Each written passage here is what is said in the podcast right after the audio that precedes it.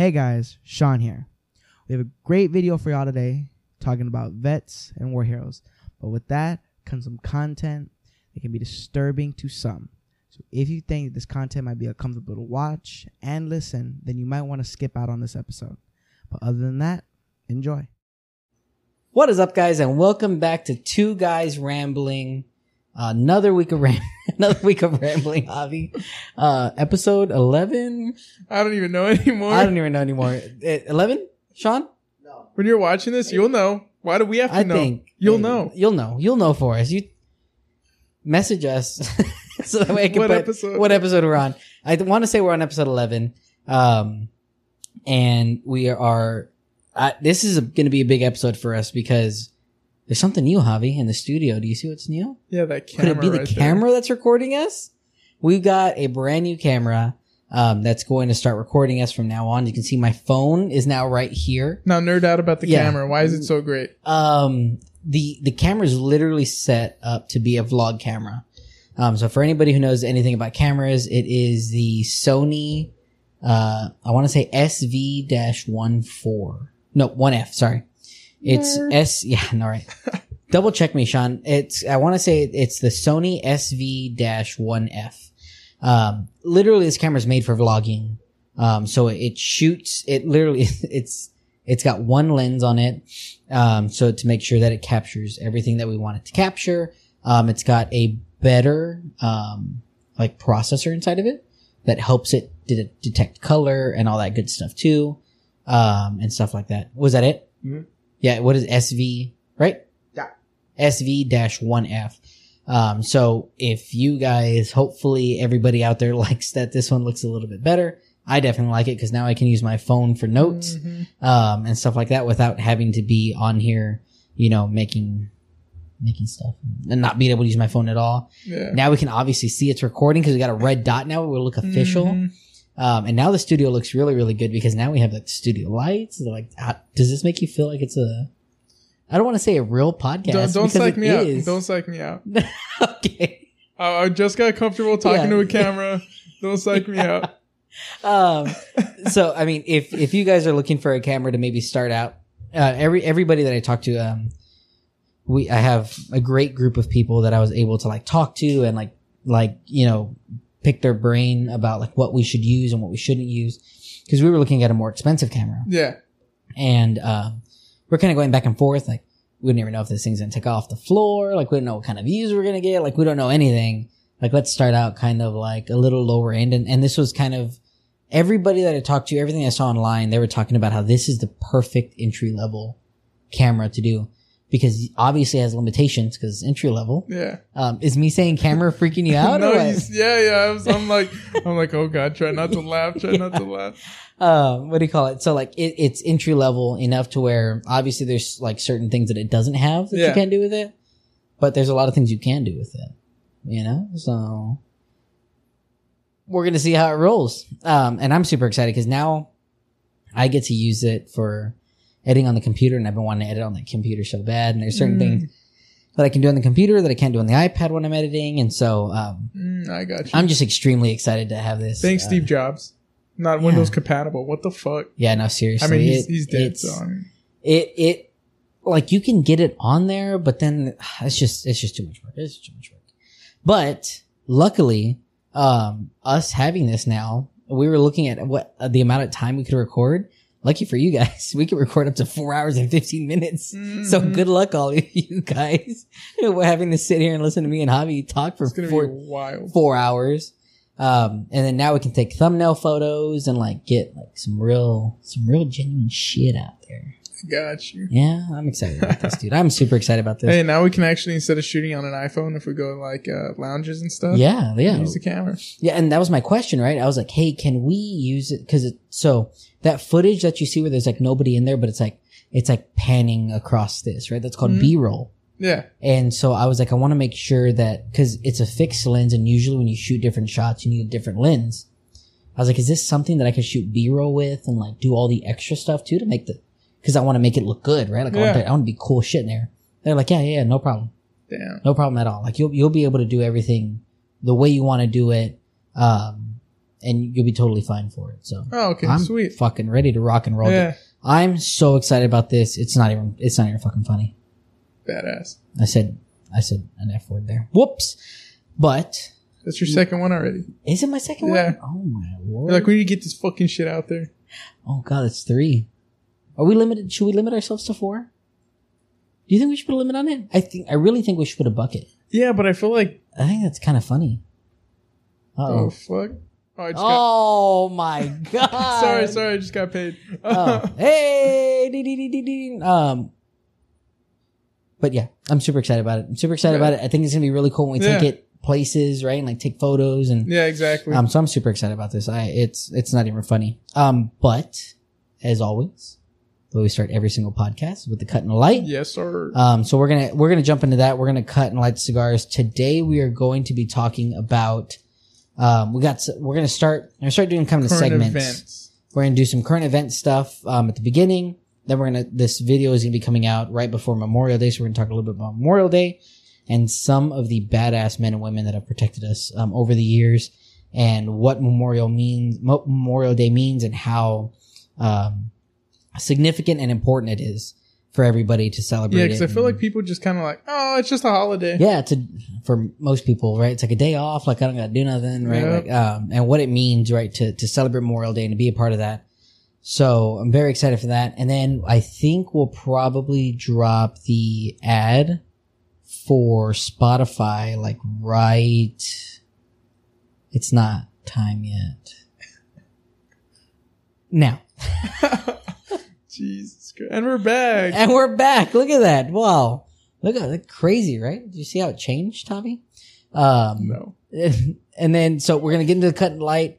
Cut and the light is brought to you by Club Humidor, um, cigars of San Antonio. If you're in San Antonio, you decide you're gonna come visit down and um, check out Two Guys Rambling because you uh, love us so much. Um, and when you are here, you got to make sure that you take a stop at Club Humidor. Um, they've got three locations: San Pedro, Thousand Oaks, And Huebner. Huebner. Um, and they have a wide, wide range of cigars that you can purchase. All kinds of goodies, all kinds. It's like a, it's like an adult. I was gonna say an adult store. That's not what it's like. it's an adult candy store. um, but make sure that when you guys get down here, you go check it out. All of the men and women that work there are just phenomenal, phenomenal people Mhm. and they work extremely hard to bring um, just good tasting cigars to everybody. So make sure you uh, give a shout to those guys there. You go check them out and you tell them two guys rambling sent you. Um, so that way they know that you guys are listeners and they can help you out. Sound pretty good? Yep, yep. As we do our cut and light, of course, Sean's going to tell us about our cigars today, Sean. So if you want to go ahead and tell us about those. Yes, sir. Uh, Matt is going to be smoking the Drew Estate Liga Privada H99 Fies Gauge Lancerio. It is a Nicaraguan full body. Uh, I'm getting this from Cigars Direct. Of course, welcome to check that out. Uh, Javi, on the other hand, is smoking the. Let's get this real quick. La, how do you pronounce it again, Javi? Basically, the instructor, La Instructora. Yeah, La Instructora. I may be brown, but I don't mean I know how to pronounce. And Javi is smoking a Dominican full body this time. I'm getting this from Half Wheel. Back to you. What's great about this one is uh, Joe from Club Humidor recommended it because they were getting boxes of this in that had what like four years of age on it. Yeah, something stupid. So we're talking like not from like the farm four years of age. We're talking like it sat in the box for four years. Yeah, one of the shops. That's another reason, right, to go to like Club Humidor because you just never know what you're gonna find. You know, like there's so many, Such a big selection. such a big selection. They've got so much stuff in there. Like it's it's ridiculous. So I'm super excited about that. It's hot. Um, but see the way you'll know if a cigar has good age on it, if you can see that, how it's kind of like yeah, how it's a yellow. So that means the tobacco oils are kind of rising. I believe they were basically rising, right? Yeah, They're coming to the surface, so that means it's supposed to be like a very delicious smoke. And it is. I, I bought like six or seven of these. And now they don't have them this aged anymore. They just have normal. whatever. That's when we were in there, and that guy walked around, and he was like, "Eh, no, I don't I think don't so." know. So fuck it. I like went up right and grabbed all of them. I was like, "Oh man, he doesn't know." Shucks. I guess I gotta go get them. It's good, right? So always good. is. I have a few more, but I just don't. Like, there's some of them that I just don't want to like smoke too much of. It's just like, what if I die tomorrow? You know. Amen, amen, brother. All right, so we're getting first starting into current events or what's happened in the new, like Keemstar. You know, fuck that guy. Let's get right into the Bro, news. Keemstar, dude. I I didn't know much about him until recently. Mhm. Um, yeah, piece of shit. Wholeheartedly Yeah, a piece of shit. scam artist. Like, oh, that's why I put this Logan. Paul. Should muffle that out. Ah. Oh my god! Did not muffle it out that much. I tested it. I tested it. oh god! Oh. Um, so what do you want to talk about first? um. oh wait, first off, fuck roaches. Like we're talking like cockroaches. Fuck Yeah? them. All right. What if I could have one superpower, Matt, it would be within a fifty yard radius of me. If a roach gets near me, die immediately. Oh my god! I, that I'd open up a extermination business of only roaches, Only roaches. and people would pay me, and I just walk around their house. They're gone. They'll be gone. That's it. Yep. I, I just hate it because whenever it rains like really bad, Sean, you can you can agree with this. They come up, they come out like crazy, and they're not small. They're the water roaches, so they fly and they're huge. Yeah, San Antonio has a roach problem. Yeah, hardcore. One. Yeah. You know, you know, it's a constant battle every day when you see one. You're like, do I approach it? 'Cause Yeah. You always gotta. You always gotta How am I gonna use? How, what am I gonna use to kill this dude? Raid. Easiest way. I just step on it. Yeah, no, I'm too much of Shoot a it. pussy. Oh no! I just step on it. Mm, get some. Like for Cassie, I'll kill spiders with my hand, like bare hands. Yeah. Like I did it the other day where I just smashed a spider Would with you my bare smash a hand. tarantula? with your bare hand? No, I'd step on it, but I wouldn't smash. I'd probably I get. was It. I'd probably get a 12 gauge with I some was bird just shot for curious. I that. was just curious, dude. Speaking of twelve gauge and birdshot, dude, I had a heated argument today. I was so Did upset. someone say birdshot's good for home defense? Absolutely, what they said. Are they? F- okay, guys. Dude. Uh, fuck counter's gonna go up. Are they fucking dumb? dude? What kind of I- Fudd lore is that shit? I was like, I was like, so what if somebody breaks in and they have a pistol? They have a pistol. You've got a couple of rounds. They have like 15. Let's say they have 15. Yeah, And they're like like, the they're like, pistol. no, they're like, no, like uh, a shotgun, like is the best home defense weapon. guys. Uh, go watch Garand Thumb. He shows how many layers of drywall, 12 gauge and 9 mil, will go through. And also, you're a fucking bitch if you use birdshot for a def- home defense. Like you're going to piss somebody off more than you, more than anything. bro in the trauma unit, hmm right? My wife. I'm not gonna use her name because I've. Yeah, yeah. I mean. I, I just said it earlier, but you know what I mean. Because I don't, whatever. Um, she had to. There was a dude who got shot with birdshot Uh-huh. three times. It was okay.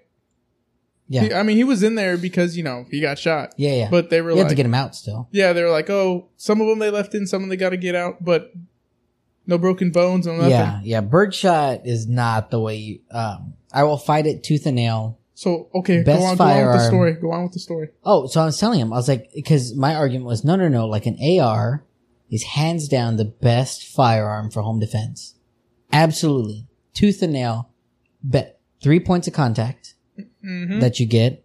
Um, I don't know, man. I got some echo there. Did you hear that? Yeah, I think. I think That was for weird. maybe, like more experienced people. No, you have three points of contact. Anybody who hardly even shoots a gun, three points of Yeah, contact is really good your good hands because and then the stock into your Yeah. shoulder. Well, Unlike with the pistol, where you only get two points of contact, oh, Yeah, see? which so- is both hands. so three point, huh?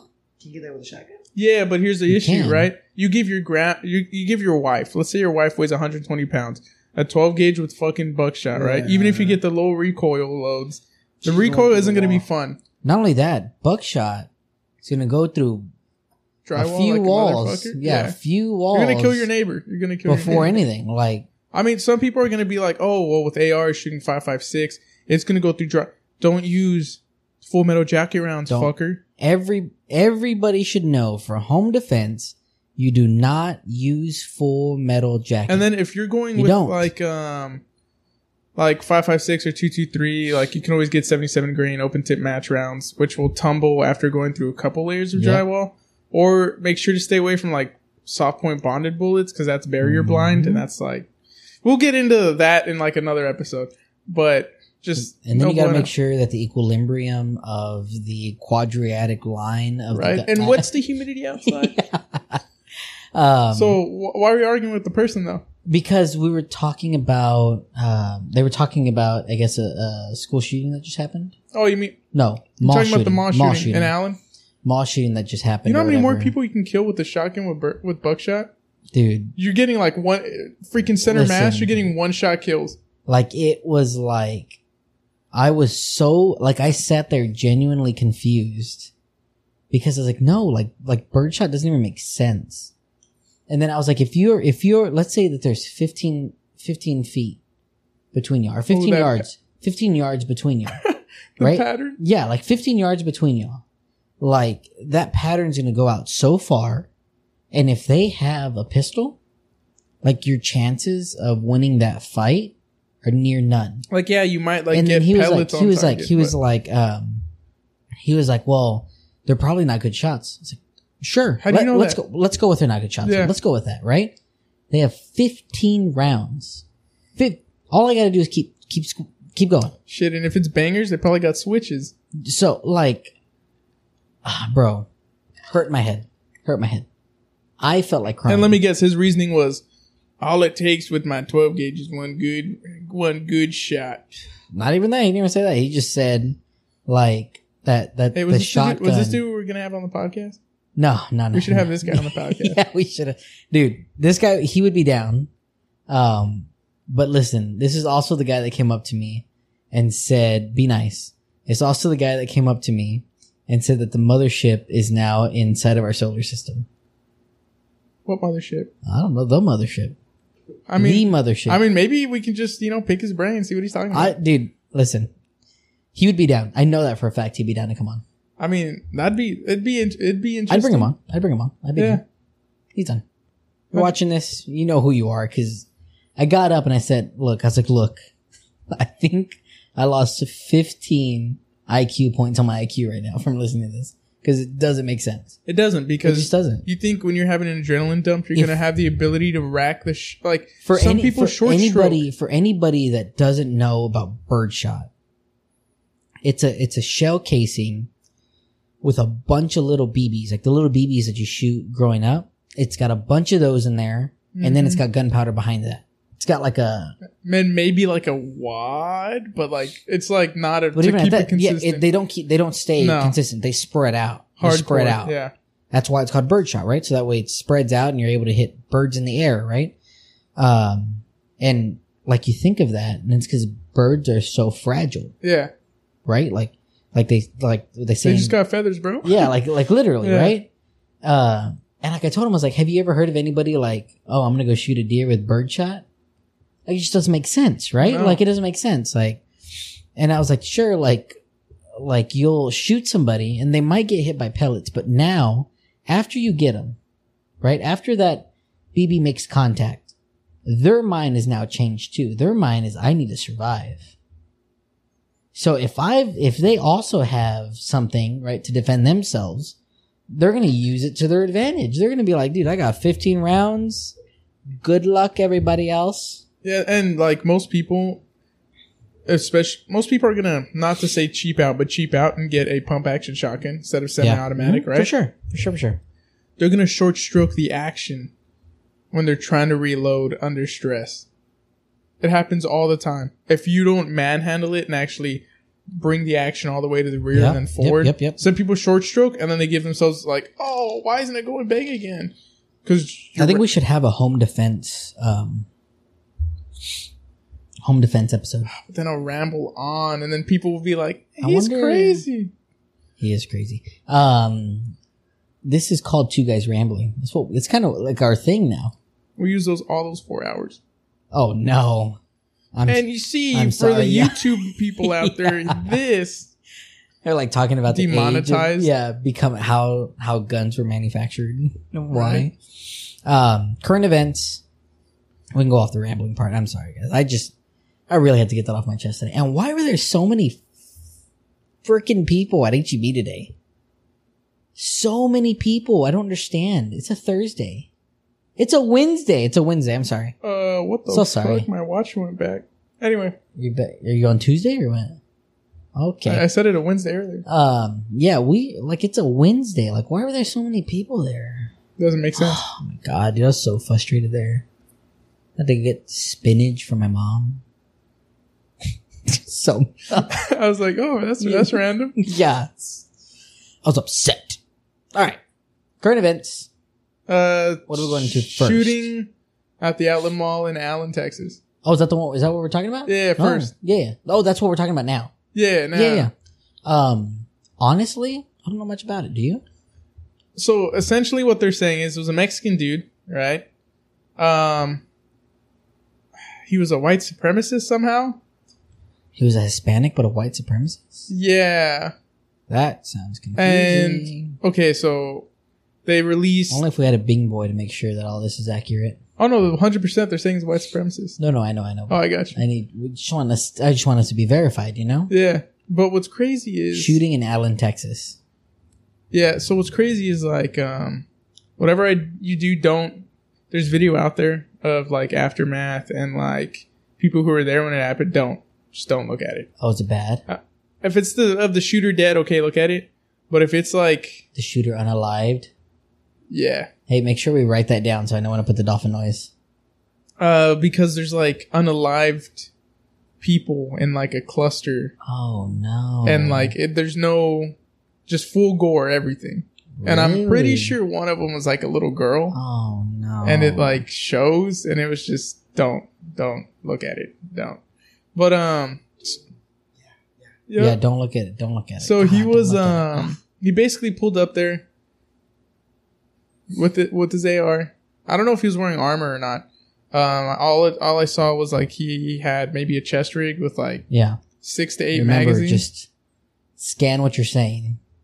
i got You see what I mean? Like Yeah. make my life easier. I got you. Six to eight magazines, and the cop on a so a cop was just in the area, and he heard the gunfire, and he went to the gunfire, and oh really? yeah, and unalived him by hitting him literally like I believe in the eye. Yeah, like headshot. Wow. Yeah, and like his, you can see the the deceased um, shooter. His glasses, there's like one of the lenses popped out there on the Oh, floor. Wow. That's what this is. Absolutely Uh, smoked. That's crazy. Sean, make sure you monitor what you say. Yeah. His name is Mauricio. Ah, don't say his name. Don't give that guy fucking credit. Well, just to show he's Hispanic. he's well, Hispanic, right? We know that. was Fuck that his guy. la- I don't. his I last don't want. name- I don't want his fucking name on here. His last name is Chris. I don't want to know. I don't want to know his name. Fuck that guy. I respect it. I Um, respect it. I think that should be like a rule of ours, like because people do this do this for fame. Yeah. You know what I mean? They want their name Well, to be you out know there. what's confusing to me? What's All up? right. This tell me. dude did it, and then they did a deep dive in like his social media, and they're saying he's a white supremacist, and that um there was like a I believe it was Telegram or something that he followed like white supremacist groups and stuff. But I'm like, you know what's interesting? Sean, can you find that stuff that about him being a white supremacist? They gave us all there? that information, but we just don't have any. All right, Oh, conspiracy. we still don't have any information. Let me get my aluminum hat real quick. Right, we still don't have any information from the trans shooter shot up the uh Oh yeah, Christian school? Yeah, yeah. We still Because- don't know much about it. the uh the cops said they had a manifesto from the trans shooter, right? Uh huh. But they're not going to release it. But then we 100% dive in rabbit hole like yeah, know all oh, of this all of a sudden. he's a white supremacist. Like we have pictures from Yeah. his social media and stuff. And then the even the supermarket shooter who went to the African American community, Yep. yep. boom, they released it. They showed his manifesto, Yeah. Like everything about we him, saw the why he did manifesto. it. Yeah, so I'm like, Yeah. why, depending on the certain Um, personality yeah, traits mhm. or ideas somebody Yeah. has, do we? why don't we treat them? Why don't we treat them all, All the same way across yeah. the board? Yeah. They went with the intent to kill innocent people, Mm-hmm. even if. So then, why don't we go and talk about why they did that? Why is it just, oh well, this shooter, like we're, we're just we have the manifesto, but we're not going to release it release it at this time.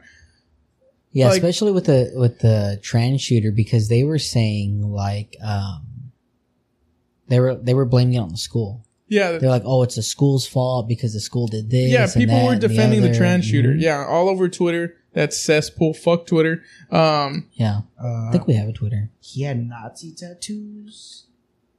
And he's a Hispanic dude? Yeah. Bruh, this guy got a pop filter, still isn't talking to the mic. Oh, Brit. but they're saying it's kind of like a, well, I'm better than Mexicans type of deal. Like I'm not. Even though he's Hispanic. but they said he was gang affiliated.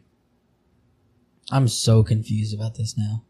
Like he was like Mexican gang affiliated. Really? Yeah, But he was a white supremacist, Nazi tattoos? So I don't know, dude. they, it makes no they sense. to only found out he was a white supremacist through his social media. So that means that there had to be like a lot of it on there, right? I mean, I'm sure he. What what Javi was saying is that he like followed like a bunch of white supremacists. But see, here's the Like thing: it's the government. you know what I mean? Yeah, yeah.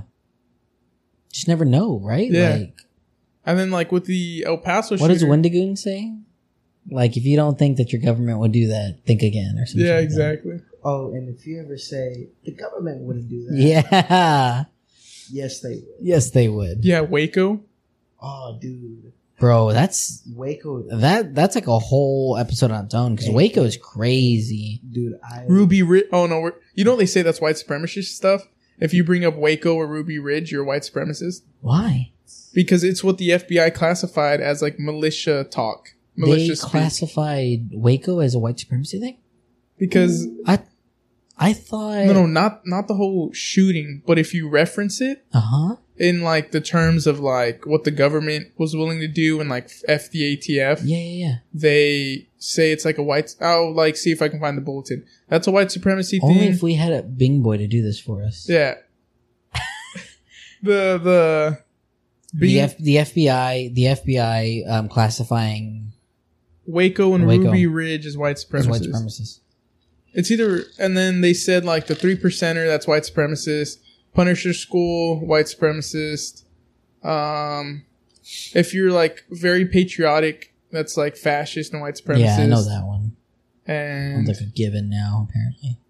and a couple. And that's why we're gonna get American flag right here, not because we're white supremacists, but because we, we love, our, fucking country. country. Yep.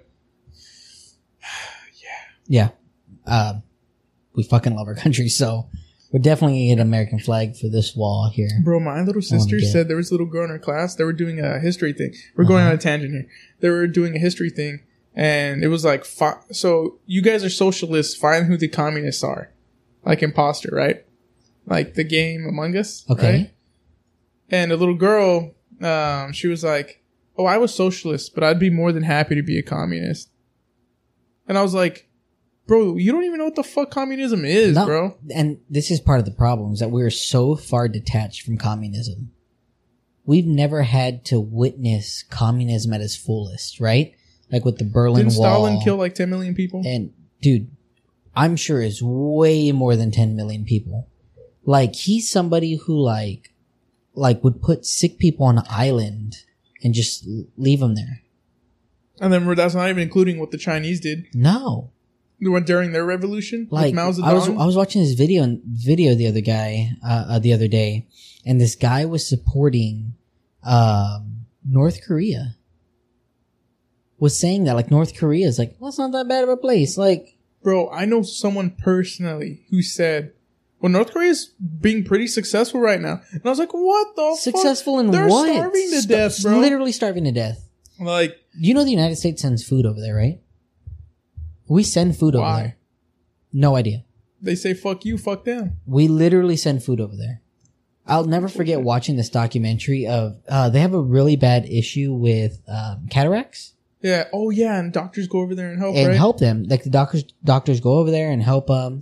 Um, they pull out the cataracts. And all that stuff. Yeah. Cataracts. It's like um, it's almost like a like a contact, but it grows under the pupil, Yeah, and so they got to cut it and out, so they right? have to cut the pupil and pull it out, or literally pull it out. and, it, and it clears your vision. Like, clears your vision. You're able to see Yep. again. It- they say it's one of the most easiest surgeries nowadays. literally because because we're of so the far most advanced in it. Well, anyways, easiest- one of the th- this doctor goes over there, right, and to does that, and as people are coming out of the of the surgery, They're literally going in front of these pictures of Kim Oh, Jong yeah, I Un heard and Kim about Jong that. Il and thanking and them thanking them for giving the doctors the power to do this and to give them their and eyesight. saying like we we wish death on America. Yep. And Like I will fight till my last breath. now that we're talking about, you know, fuck commies.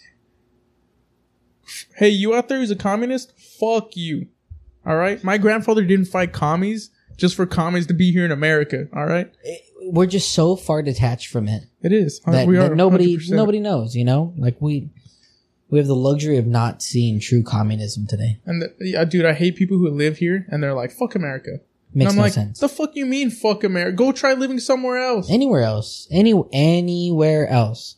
Anyway, Anyway, so yeah, we're going to, uh, you know, fuck communism. Yeah, fuck Sorry for the tangent. We're back to uh, our topic of the day, and that is Memorial Day. Fuck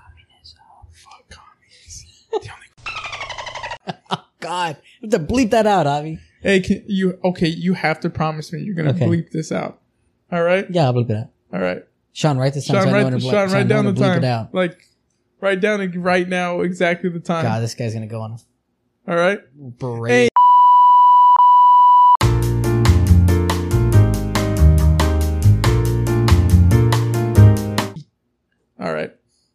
Do I bleep out that? Do I bleep out that whole thing? Yeah, you should. Okay, I'll bleep out the whole thing. Solid ten seconds of just Yeah. Bec- because I feel like they would target us, and I'd Yeah, probably, probably put a yeah. Because anyway, Oh, so I gotta Um, bleep that out too. back Right to our back to our regularly scheduled programming. Um, so we can talk about Memorial Day today. Woohoo! Memorial Day. I mean, I mean, is it kind of like a sad thing? It is. I mean, it is kind I of a sad. I don't know if it's a sad thing. It's kind of like you're remembering. You got to remember Like- why we're able to live in the country that we live in today, because because of those pipe freedom. Because freedom bodies. is not free. nope. Not free at all. I don't care what people say, what people think. And even if you think like the war we did or what we were doing was unjust, right? Take that up with the politicians. Don't take that up with the soldiers who Yep. are out there Yep. fighting. Yep. Okay, they're just listening. They're They're listening I mean, to orders. someone's gonna be like, they're just following orders. Well, that's what the Nazis did. All right, okay, whatever. But they're just doing what they think is in the best interest of their country. yep. Anyway, so Memorial Day was originally called Decoration Day, Ah, and it started on May 30th, 1868. damn. And it was to commemorate not the Confederates, because fuck you, Yeah, but fuck the Union soldiers Oh, really? who died fighting in the Oh, Civil interesting. War. Interesting. That's pretty cool. So I didn't know that. But at, in 1873, New York officially designated it a legal holiday. Huh. And it honors and mourns U.S. military personnel, as we have as we have been talking about. And so, the way we're going to get into this, all right, boys and girls, is we're going to talk about every single war. Every single war. So Except I left out the Gulf four War. hours. I left out the Gulf War because you know I was like, mm. Yeah, Gulf War. I mean, it was a war, Yeah. but Yeah, and I get you. You know what I'm saying? Like, I don't want to say the big wars, but like key. Yeah. Like World War One, World War Yeah, Two. so like- we're gonna talk about like um the wars and then like feats of um heroism and then we're just gonna get into like, you know, crazy stories and stuff Yep, like that. yep. Not every single person I'm gonna talk about died doing their feat of heroism, but it was more of like uh that they were willing to sacrifice their life. For, even if it's not for the country, but for the people on their left and right, you know? Yeah. like for their fellow countrymen. So the first one we're gonna get into is uh, World War One, and World War One. Okay, we lost 116,516 U.S. soldiers. God. Yeah, and that was just in World War. Like we, we they hardly talk about it. You know what I mean? How many our soldiers crazy. absolutely fighting in World War One? Like you see, like you hear about the French, you hear about the Yep, Brits, Yep. hear about the Germans, hear about the like um bro, they don't they don't even get into the Ottoman Empire in World War One unless you talk about the Australians that were fighting the Turks. Really? Yeah, like hardcore. Wow. Maybe we'll have a World War One episode. Um but on September 26, 1918, right? So one of the offensives that we lost the most American soldier was the I'm gonna say it wrong because I'm pretty sure this is French. Meuse Argonne offensive, right? So it- it lasted from September 28th to 1918. Well, September 26, 1918, until the armistice on November 11th, 1918, which is 47 days of fighting. We used 1.2 million U.S. soldiers, right? It was across the entire front. Oh my god. So we like at basically like, hey, everyone across this front is gonna go and fucking fight. okay. 1.2 million soldiers. Oh Jesus. So there was a guy named Sergeant Henry Johnson, right? He was an African American. He was one of the one. He got it post, um, like after he died, but he Okay. didn't die in combat. He died like later on, Okay. and then like until recently is when they gave him the Medal of Honor because you know they're racist fucks back then. So what happened was he was inside of a uh, basically in a trench with his friend, and sometimes what the Germans would do is they would send raiding parties, and the whole goal of the raiding party is to capture In World War One. in World War One. Yeah, Mhm. it's to capture a ger- uh, to capture an American soldier to bring him back to their lines to interrogate him and see what the plan is of attack or whatever. Yeah. Right. So he was inside of a uh, basically the trench with one of his friends. I don't have the name of his friend, but um, they attacked at night, and he's fighting his. He gets wounded. He gets shot like two or three times Jeez. and he kills like a couple of them and then they start trying to drag off one of his friends right so he pulls out his bolo knife and goes up to one of the germans who's dragging off his friend and stabs him in the head right but they're fighting like full Yeah, on hand to hand fighting yeah. and he's able to break it because it's hard to find like the exact story because he died i think in like the 40s so and then Makes his sense. so they're like writing the citation from like an officer who wrote it down Okay. so they said he like stabbed him in the head and he fought off the other ones and he was able to break the attack and you know rescue his friend and then even though he was like severely wounded and basically pull him out like hey like Yeah. this might suck but Yeah. yeah, yeah but it's just like crazy to think about like you and your friend sitting on a trench germans come they shoot me shoot you then they're trying to drag you off and kill a couple of them he's probably out of rounds in his bolt action Yeah. pulls out his fu- a, a fucking knife, dude, and goes and just goes and works. You know what I mean? That's crazy. Goes and absolutely That is slaughters. Crazy. And that's like one of the there's there's some other feats of heroism for World War One, but none of them are like as crazy as that one. Yeah. I mean, there's probably some crazier I'm ones. sure out there's there, crazy. I'm sure there's a ton of stories out there, right? That we're not. but it's very not hard to find. get to every single one of them. Okay, I know you know we briefly talked about World War One, but uh we have some really long ones coming up. Gotcha. So I'm gonna like World War One, crazy. Now we're into World War Two. Yep. World War Two. So World War II, we lost 405,399 U.S. soldiers. What? Yeah. Four hundred and what? 405,399. Jesus. All right, I gotta, I gotta, I gotta hop back to my notes. Hold on. Go to the notes. Well, Javi's talking notes. How are you doing out there today? Hope I hope this podcast doesn't bring you All down. right. Just So Memorial Day. the first, the first one we're gonna talk about, right, is one of my favorites. If you've ever seen the Pacific, you know about this guy, right? His name was gunnery. Well, he was a gunnery sergeant, John Basilone. Okay. Okay. So on Guadalcanal, that is where he got his Medal of Honor. All right. Okay. So Guadalcanal, brutal. Yeah. fighting the Japanese. I believe that's where our navy kind of got defeated, and then our guys were stuck on the island for a little bit. I Okay. might be wrong, but I'm pretty sure that was Guadalcanal. Um, and then what happened was they took the airfield, right? Yep. And this is the Marines before they got M1 Garands, so they had bolt action like Springfields, right? And they had like the water cooled uh, machine guns from back then. Jeez. So John Basilone was a, I believe at this time he was a squad leader for the uh, for the machine gun team, I guess. And so he was on the perimeter of the um, airfield, Mhm. and they knew the Japanese were going to push him, right? So he's in on his machine gun, waiting for them to come, and the Japanese launch a illumination flare, Okay. right? Bunch of them, dude, They're, and they set up a uh, barbed wire. I instantly thought about that scene from uh We Were Soldiers. Yeah. We Were oh, Soldiers. were they right on top yeah, of where them? they're literally Yeah. right on top of them. They're all like, Well, oh, see, God. what was smart about them is they had their emplacements. So they had like they put log, little fucking pillboxes, little bunkers, little trench, Yeah. and then they had like, of course, like uh, barbed wire and stuff like that. I was thinking of that scene from Hacksaw Ridge where he like falls asleep and he's having a dream, and he wakes up and he sees the flare go up, and he peeks over the top of the trench, and there's just one of them sitting right there, looking right at Jeez, him. yeah. Nope. Mm-mm. Brutal, dude. World War II, I would to- say fighting the Japanese as a Marine, probably one of the most brutal fighting. I mean, the Yeah. Germans okay, but the Japanese were fanatical. Yeah, yeah. Like they would just throw their bodies at you. Like it, they don't care. They they'd rather die than be dishonored or fucking like surrender. Yeah, yeah. yeah. It was to the end They also like juiced them up too. Mhm, with drugs, right? yeah, Yep. like heroin and shit. Just like That's the, a- just that's like a the Na- fact. just like the Nazis with Mhm. amphetamines. Yep. That's Nazi, a hey, fact. little known fact: the Nazis were taking meth. kamikazes. Oh, dude. Yeah, kamikazes were cr- were in that state of mind because they were juiced up.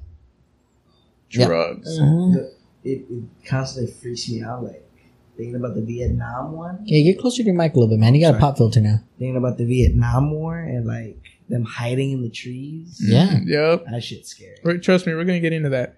Um, so anyway, John Basilone, Guadalcanal, he's part of First Battalion, Seventh Marines, First Marine Division.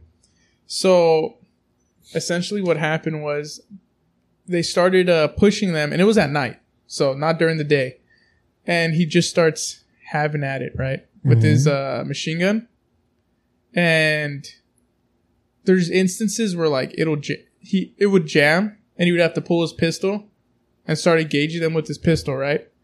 And there was so he got like um, third degree burns on his Okay. arm because one of the other positions their machine gun jammed, and he was displacing himself, moving to their position to back them up, Yeah, but he forgot he couldn't find the mitt. So you know the machine gun's stupid hot, yeah. bare hands it, right, burning his skin Oh and stuff God. pushes over there, helps break um, the Japanese push over there.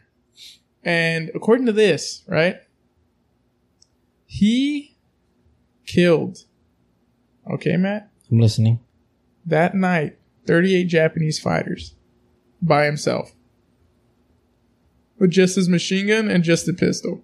What? Yep, How many? 38 Just him by himself. by himself. He was attributed Oh with 38 kills that night. God. Yep. Dude, that is insane. just to th- just like to think about that like you killed 38 guys you know what i mean yeah, yeah. No, It's seriously. freaking- but here's the sad thing right so he goes and um he basically they're like oh you did outstanding work so you're gonna go on like a victory tour and get us more war bonds right so he does that and he starts like missing the fight missing his friends. So he starts training uh at i don't know if it was pendleton or where training uh marines. And he's the one who comes up with um on the machine gun the 1919 this is after they used i don't know which one the water cooled one is i always forget. Okay. but he makes a kind of like um basically like wires that you slink over the barrel so you can pick it up and fire it from the hip and he's like he came up with kind of i believe he's the one who was attributed with that idea wow. because he said it was a pain to you know pick up and try to fire from the hip the other he would machine know, gun right? yeah, exactly right. So what sucks so much though is that he trained Marines and he deployed with them. He deployed with them when they were going to hit Iwo Jima, right? Which, if no, if you out there don't know about Iwo Jima, it's like called like uh, the Sulphur Rock or something like that, and it is probably the bloodiest battle of World War II. Like the Marines called it the meat grinder. The, if you were like a hero, like there's so many instances of guys that had valor there that got medals, but they died. Like well, there was one dude, a story I read a while back. He would move to and from the beach, Okay. getting wounded, and then he would like at one point as he was coming back to the beach, I believe an artillery shell just smoked them. Because what the Japanese did was they pre-ranged the beach and they pre-ranged even out to the ocean because they knew where our landing sh- crafts were going to be and all that.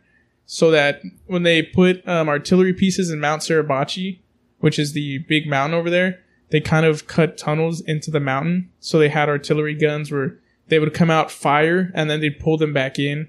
And would, they would be like extremely well camouflaged. So they had the beach zeroed where like as soon as they were getting off the landing craft, like just absolute slaughter. But um Damn. so he was a part of that, right? He died on their D Day. okay. he died clearing a Japanese blockhouse, which is like you know a fortified structure. hmm So think about that. He got Guadalcanal got the Medal of Honor, right? Yep. Then he's he's like, I need to be fighting with like my friends. You Yeah, know what I mean? yeah, I can't be the only one who's back while everyone else, all, all the other Marines are fighting and dying. So he goes, he goes on Iwo Jima, clearing out a blockhouse, dies. Like it's just like people don't understand like movies and all that. Like yeah, you can be a hero, but it doesn't mean you're not going to die Yeah. because there were yeah, yeah. so many guys who got the Medal of Honor doing crazy heroic stuff yeah, and this they is. died. I was looking for this because this is one of my. Um, Reagan had this speech that he did for Memorial Day. Um, I, want, I think they said 1985, um, and this is a his name is uh, Private Martin Treptow, Treptow or something like that. Uh, he had almost reached his goal. He was running um, messages back and forth Mhm. literally running on two feet, right? Um, and he had almost reached uh, where he needed to go when a machine gun dropped him.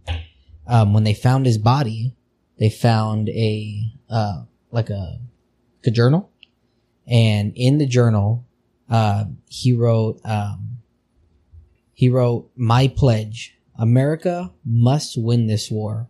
Therefore, I will work, I will save, I will sacrifice, I will endure. I will fight cheerfully and do my utmost as in as if the issue of the whole struggle depended on me alone. Damn. That and and he was a private dude. He was a private. Yep. Like just running messages back and forth though. That I will save, I will sacrifice, I will endure, I will fight cheerfully and do my utmost as if the issue of the whole struggle depended on me alone. It's crazy. Uh, it, it's reading those words, dude, and to have that, you know, that mind of America, right? Like, Yeah. and knowing what you're fighting for while you're out there, um, it's just crazy to me. All right. So we're gonna get in to another one Okay. from World War II. Okay, He is the only dentist to receive the Medal of Honor. a dentist? Yeah. Okay. Um, I'm all ears, buddy. This dude, savage. Okay. All right. Absolute fucking savage. So his name was Captain Benjamin L. Salomon, right? Yep. So Salomon, he was a dentist before the war, but he joined the army as a combat medic in 1940. And on July 7th, 1944, while serving as a dentist and a field surgeon with the 2nd Battalion, 105th Int- Infantry Regiment, 27th Infantry Division in the Pacific Theater, he was in charge of an aid station near Saipan, okay? Okay. So the Japanese launched a massive assault on all American lines, okay? So an aid station, it's where wounded soldiers are taken a little bit far back from the front lines to get like treatment, whether that be like surgery or like mainly like surgery, honestly. yeah, yeah. Like when you have like horrible wounds. Mhm. And so what Salomon did was he ordered like the wounded to be evacuated, but he still stayed behind to provide medical aid and to defend the aid station against the Japanese. So the Japanese attack, right? Mhm. His aid station and there was a wounded soldier with a Browning 1919, that's the machine gun, Okay. the belt-fed one that Yeah, um so what he did was he picked up that belt fed machine gun, right? Picked up that, and he had his pistol with him, and he killed 98 Japanese soldiers. What? Yep. What'd you say his name was? His name was uh, Captain Benjamin L. Salomon. Hmm. Fucking whack. That's 98 crazy. Japanese soldiers, right? All on his own. A dentist. God. Right? And so, because of that, many wounded soldiers were able to evacuate, right? Uh-huh. And he saved like a bunch of lives. But, like, 98 Japanese Did he make it? No, he got overwhelmed and killed. Yeah, he died in in the action. Like he, Yeah, yeah, yeah. I but I couldn't find how long he was up for, how long. He, but that was probably Yeah. a minute to 90, kill yeah, 98, 98. Dude, to drop 98, That especially if they're fucking like you know, because the Japanese. Not to say they didn't have tactics, but there were some instances where they just charged like banzai charges. Yeah. So, because you know there was the largest banzai charge, which was like five thousand Japanese soldiers. 5,000? Yeah, they didn't survive. Oh my lord. Yeah, I forget. It was because one of the, I think generals, like it was either surrender or banzai charge, and they were like, "Well, surrendering's for bitches." So Let's do it. banzai charge the American lines. Damn. He wasn't awarded the Medal of Honor though until 2002. Yeah, Jesus Christ. which is that's a long time. it is a long time. Some people are like, "Oh, like you know, that's myth." Like, but I'm like, there's no way. Like, like I it's mean, a legend or something. I, I no, not like a legend, but some people say like we f- us Americans we fluff the numbers on kills in combat. Mm. But like what I've heard is like we're pretty good at verifying kills because I think in order to verify a kill, a kill don't quote me on this, um, an officer or someone who's like like a high not a high rank but like an officer or higher NCO like okay you killed like uh, verify the kill you know what I mean Yeah, but 98 dude that's crazy. so that's for World War II, right? I'm just touching on like two Medal of Honor recipients Yeah, per, per- war, yeah. right? So the next one we're gonna get hey, into, real quick, real quick. yeah, How long do you think we've been recording? No, no, no, no, no, like that one. an hour. Just almost. Shit. Yeah. Hey, hey, real quick, I want to talk about this guy. His name is Lakman Gurung. I think I'm pronouncing that right. Okay. During World War II, he was holding a position somewhere, Okay. and as he was going to throw a grenade, it exploded in his hand. Okay. He held that position against 200 enemy soldiers for four hours using only his left hand. What? He, He blew off his hand, my, and then he left-handed held off 200 enemy soldiers. for how long? Four hours. Did he die? Uh, no, he's still alive. He's still alive to this today? Yeah, What war was that? World War II. God, Bro. Damn. Hey.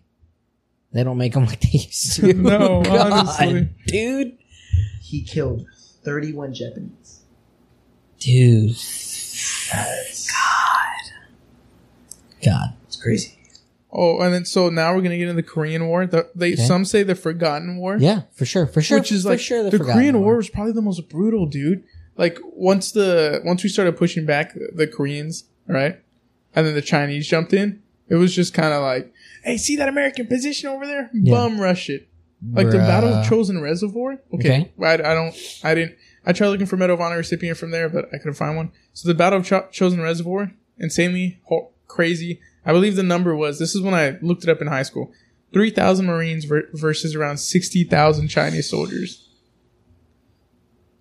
and they stacked bodies. I think they said the Marines killed around like fifty k Chinese soldiers. I mean, we still Oh lost the position Yeah, yeah, yeah, yeah, yeah. because it's like you know At three- some point, you can get three- overran. yeah, exactly. Oh, what ammo? Yeah, like, seriously. and so Forgotten War, really interesting. Um, we had a lot of soldiers like freeze to death during that war. We had a lot of like hand to hand encounter, like a lot of soldiers hand to hand encounters. Yeah. Like one of the most savage wars. But um, we lost thirty six thousand five hundred seventy four. Right. Okay. So there is one guy who I'm talking about two guys from the Medal of Honor. Uh, I couldn't find his unit or what rank he was, but it's Charles Abrell, right? So what happened was there were um, him and his unit were pushing on a basically like a ridge, but it was like a in place enemy with machine gun bunkers and stuff. Okay. And his the squad in front of him gets pinned down, so he pushes up to them, pushes past them, right? Gets shot two to three times, okay? Still continues going. Gets to the bunker, pulls the pin of a grenade, jumps in, kills himself with all everyone in the machine gun bunker. Because they said I believe it was because he was mortally wounded, so he was Okay, like he like was at this at He- the point where he was he's like, like- I'm not gonna make it. he was like, fuck it, might as well take these guys with Yeah. me. Yeah. And he's God, attributed dude. with allowing them to uh basically take the position. Yep. Okay. Dude. I might I might talk have about I might have goofed. I might have sacrifice. goofed. I forgot someone from World War II. Okay. We're gonna jump back really quick, folks. So this dude went to Central Catholic. I graduated there. For those Okay, that don't okay. know, his uh, Medal of Honor. It's not the real one, but we have a little thing Like when a you replica. yeah, we have the Okay. little thing when you walk in. It gives a story, and Sure. medal, his Medal of Honor's there. His name was William J. Bordelon. So he was a part. He was a staff sergeant. He was a part of First Battalion, 18th Marine, Second Marine Division. He got his M- Medal of Honor on Tarawa on the 20th of November, 1943. So when Tarawa, when they hit the beach, immediately like taken under fire, right? For sure. Everyone in his landing craft died except for him and three other people. And I think on the landing craft there was like maybe 15 people, oh, right? God, okay. So what he did was Have you seen that Family Guy where Which one? it's, uh, Brian's like telling Stewie a story? He's like, okay, okay, and he's like all nervous and scared. That's how I feel right now, dude. Just be okay. so um basically what happened was um his job was to uh he was a demolitions expert, so his job was to destroy pillboxes with satchel charges. Yeah. So he gets the first one. As he's moving to the second one, he gets shot two times, right? Still arms his charge, throws it in, goes off. I believe he helped our guys with first aid, so like he would take them to like where the landing zone was to kind of like an aid station. Come back. He he was moving to the third pillbox, right? So on the third pillbox, he got hit again while moving the charge on the third pillbox, right? But he still stayed fighting. Okay? Goes to the fourth pillbox, throws his charge, dies. Like Can because you they tell everybody what a pillbox is? so a pillbox is basically like a um think about like I don't know if you know people keep up with the Ukraine or if you've played any video games. It's like basically a trench where they build kind of like um probably the Japanese were using wood. So they would build kind of like a wood roof, wo- wood siding. Sometimes they'd use concrete and it's basically you have slits like gun ports and they would put a machine gun to shoot out of the gun ports. But the slits are like Narrow. like narrow where like taking return fire it's hard to get the machine gunner when you when you're shooting at him at the pillbox but it's easy for him to get you because he has all this range like field of fire essentially. Yep. so he his job was to take out those pillboxes so that follow-on forces like other landing craft whether that be the second or third wave could successfully take the beach. So his job was to essentially take the beachhead so that we can push more forces and continue on taking the island. But um so when he was arming his charge for the fourth pillbox basically they said he was able to get it in. Like he throws it in and then takes like a fatal shot and dies but imagine that. Like he got shot, second pillbox, still continues, Yeah. takes out the third, and then he's like, okay, I still got to keep fighting. Goes to the fourth, and he doesn't think about himself like, oh, maybe I should get first aid. Yeah. Maybe I should lay here Keeps and going. feel sorry about my. Keeps going. God, dude. Fucking That's crazy. to think about. Mhm. Oh my god. Just the will. You know what I mean? Yeah. So back to the Korean War. Korean War. there's a guy that was named Stanley Adams. I didn't get the unit or his rank right. So it was one in the morning. Okay, 150 and 150 Chinese rush his position at one in the morning. So guess what he does? What does he Gets do? 13 of his get, gets 13 guys. Okay. Tells them to fix bayonets, and they rush at the 150 Chinese rushing his position. Right, 13 guys 13 guys. against 150. Yes, rushing them out like they fix so fix bayonets. Basically, he puts a bayonet on his rifle, which is A uh, knife. decent. Yeah, a knife. Mhm, Knife. It's probably like a decent length though, like Yep. six seven inches, Mhm. and he runs at the uh, oncoming enemy force and goes hand to hand with them, basically like stabbing, killing people with the butt of his rifle. He's a trip. Him and his thirteen guys are attributed with killing anywhere from fifty to eighty of the attackers. Bro. What? Yes, With bayonets? with bayonets. I mean, of course, they probably fired a Sure, shot sure. for You- sure, I'm sure you shot a few of them. but fifty to eighty. Dude, Imagine the brave. still mind you see on thir- 150 guys, rushing running at, you, Yeah, and you just, and you're just, let's do it. you're like, hey, uh, guys, uh, fix bayonets. Let's load, let's load up and go. God, Jesus. dude, talk about freedom not being free. It's not free to get freedom. Nope. And the reason why we're going over this is because this is why we celebrate. This is why on Memorial Day you take the time to sit down be with your family, and enjoy the land that we're in. And I no matter what side you're on. yeah, and some people are like, "Oh, well, you know, it's a little cringe." Like, what do you mean cringe? Like, we are basically like, we're talking about acts of heroism Yeah. on Memorial Day when we're Mhm. supposed to like, not to say like, there's probably you know guys out there who died doing acts of heroism, and they weren't sure. they weren't like given awards, they weren't looked at. But but let's be real, most of these guys aren't doing these acts of heroisms for awards. No. That's not why they're there. Nope. Most of them could care less if they're given medals. Mhm. You know what I mean? A lot of a lot of men and women would turn down medals, Yep. like because that's not what they did it for. Yep, they didn't do it. they They, didn't do it for medal. They didn't do it to get decorated. Yep. They did it to fight for their country. hmm God. All right. So now we're getting into Vietnam. Oh, Vietnam. Oh, Vietnam. right. All right. Okay, this one's gonna be a long fucking story. Is this one I'm thinking of? yes, it is. Oh, dude. All right. Hold on. So, Sean, you got to listen to this story, dude, because it's oh, hit the it's okay. You're good. This is this is a really long story, but we talk talk about acts of heroism. Like this is another level of. All right. I'm gonna be reading a lot from my phone, so please don't shit on me. Please don't shit on him. Please, Yeah. he's just a boy. I hope everybody celebrates Memorial Day this year, no matter what side of the party Hold you're on. on. I'm I'm hopping between. You know, I've never been tempted to fight somebody, but hey, you're still far away from your mic, man. Sorry. Probably Um, have to look at it when you're talking. at the school that I go to. You know, we don't even do the pledge anymore. Y'all don't do the pledge in school Yo. anymore?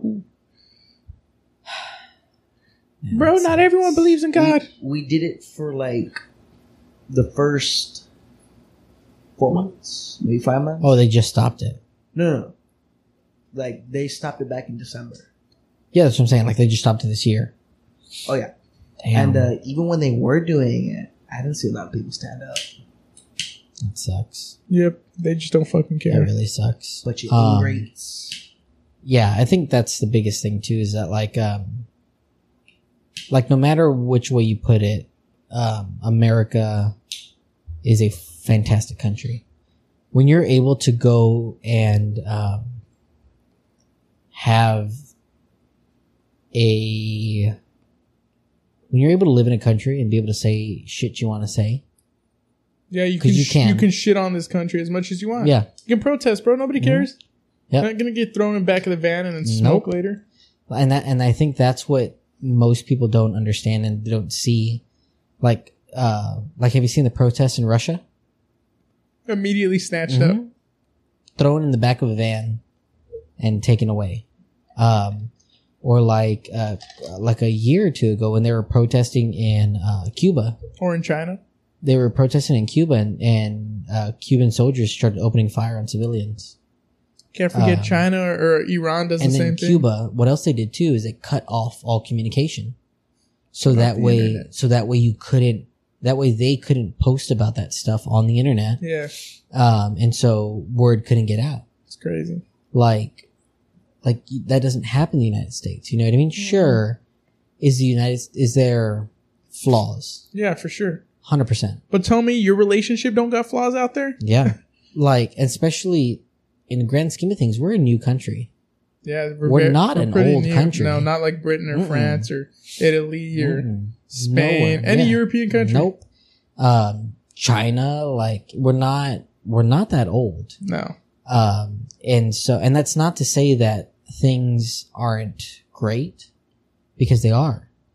You live in one of the, if not the freest country in the world Yes. where you can go out there and you can say shit you want to say and you don't get thrown in the back of a van um, and hauled away. And if you think that that is, um, like, you, if you think that that's just bullshit, that we're just making that shit up, like, look it up. Take a couple of minutes um, to look up how um, protests and riots work in China or in North Korea. What, protest? Yeah, Yep. seriously. Um, Hey, but if you want to live in your echo chamber and not see outside views, then go ahead and not look ahead. it up. Yeah, yeah. Like Just turn off the podcast now if you want to live in your echo chamber. seriously, seriously. But anyway, so in uh, Vietnam, we lost 58,220 soldiers. Damn. And that that's not including the 1,585 that are still MIA. Still MIA. You know, whether they were captured or any other crazy shit. All right. So the person we're going to talk about is Sergeant Benavidez. I'm pretty sure you've heard, if you've anywhere on the internet looked at MrBallen stuff or any of that, you would kind of know the story. Yep. I'm to talk from my phone a lot because it's, it's a lot. Yeah, it's uh, Mr. Benavidez' story is a long story, but it's one of the Craziest. craziest I've ever heard of. So Sergeant Benavidez was a Green Beret, and he was helping out SOG teams, MACV SOG teams. If you don't know who the, what those are, look that up. I'll probably explain that after I tell you the story. So one of them, as soon as they get to their landing zone, gets in like insane contact with the North, Northern Vietnamese army, to the point that almost all team members are dead or wounded. So Sergeant Benavidez, they tried one extraction, then they tr- they go and try to extract them a second time because I believe the first helicopter got shot up bad. Mhm. So Sergeant Benavidez volunteers to go for the second extraction, right? Okay. So what he does is he directs the aircraft to uh basically to a clearing. Like, hey, land over here as they're coming in because they're taking fire Yeah. and most of the team members cannot move because they're either dead or wounded to the um to the basically the landing zone. So he jumps out of the helicopter as it's hovering, right? Okay. He runs 75 meters under small arms fire to basically the crippled team, and he gets wounded in the legs, face, and head, right? And yeah, so he takes, oh, I believe he got shot in the leg and the arm, and I think he took shrapnel to the face. And despite these injuries, he takes charge and directs the team's fire to facilitate the landing of the extraction helicopter. So he basically takes charge of the situation Yep. and he's like, hey, you know, fire in these areas, whatever. So he throws smoke. So after he does that, he throws smoke to direct the aircraft to the team's position, right? He carries and drags half the wounded team members to the awaiting aircraft himself, right? He provides All, all while wounded already. all while wounded already. And he provides protective fire by running alongside the aircraft as it picks, as it moves to pick up the re- remaining teammates, right? okay. So he's moving alongside of it as they're still under fire. He goes to the dead team leader's body, right? After he's getting the wounded, takes the classified documents, and he gets the dead body of the team leader. okay. God. So as he's taking it to the helicopter, right? He gets it on the helicopter. Helicopter starts taking off, right? Because Yep. he's like aircraft pilot, the helicopter pilot okay. gets shot and dies. Helicopter oh crashes, God. Okay. right? Yep. Yep. Yep. So Benavidez, still alive, he aids the wounded and gets him out of the overturned aircraft, and he gathers a survivor while wounded and sets up defensive perimeter. Right? So he's wounded, wounded in three different areas. yep.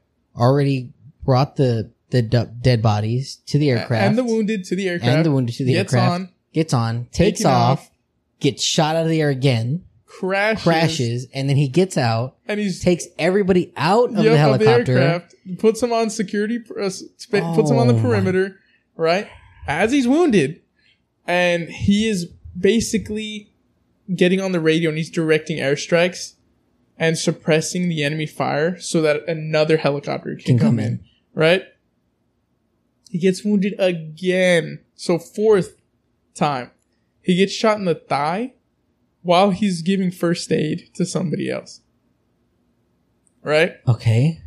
Jesus Christ. And then there's an instance while he's carrying the wounded to the uh to the net new extraction helicopter because it was able to land, where he gets hit by the butt of an NVA rifle, right? So he gets hit by the butt of an NVA rifle because they're trying to get him to surrender. Mhm. And I believe it's he pushes it aside and strips it out of the NVA's hand, and he kills him and the other dude who had him at gunpoint. He, I believe, he bayonets one and then shoots the other one. Right?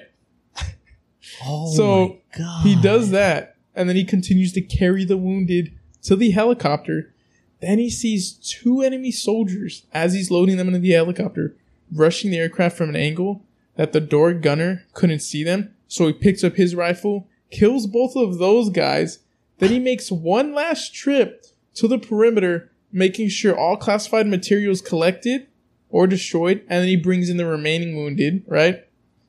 And then when they pull him into the uh, hel- helicopter, he's in extremely serious condition from wounds and the loss of blood, right? Okay. Survives. Survives, goes on. Think about being that much of a savage where you get just getting off the heli, just like, hey, that team's in bad contact. Yeah. I'm going to go over there I'm gonna jump out. as we're hovering Yeah. kind of help them out, try to get them to the helicopter. I get wounded on my way running 75 yards. I get shot, take frag fragmentation. I'm gonna keep fighting, take the wound to the helicopter, still under fire, probably fighting back, load them into the helicopter, gonna take off. Our pilot just got shot and killed. How do you like not give up hope? Pilot gets shot and killed, crash. I'm gonna pull everyone out of the crash. I'm gonna set them up on a perimeter. I'm gonna direct can get an another airstrikes, helicopter. yeah, yeah so we can- airstrikes and another helicopter. Now airstrike. Now the other helicopter comes in. Now I'm gonna load wounded. Oh, I just got hit in the back of the head by an AK. I'm gonna strip that from the dude who hit me, stab him with it, shoot the guy who's with him.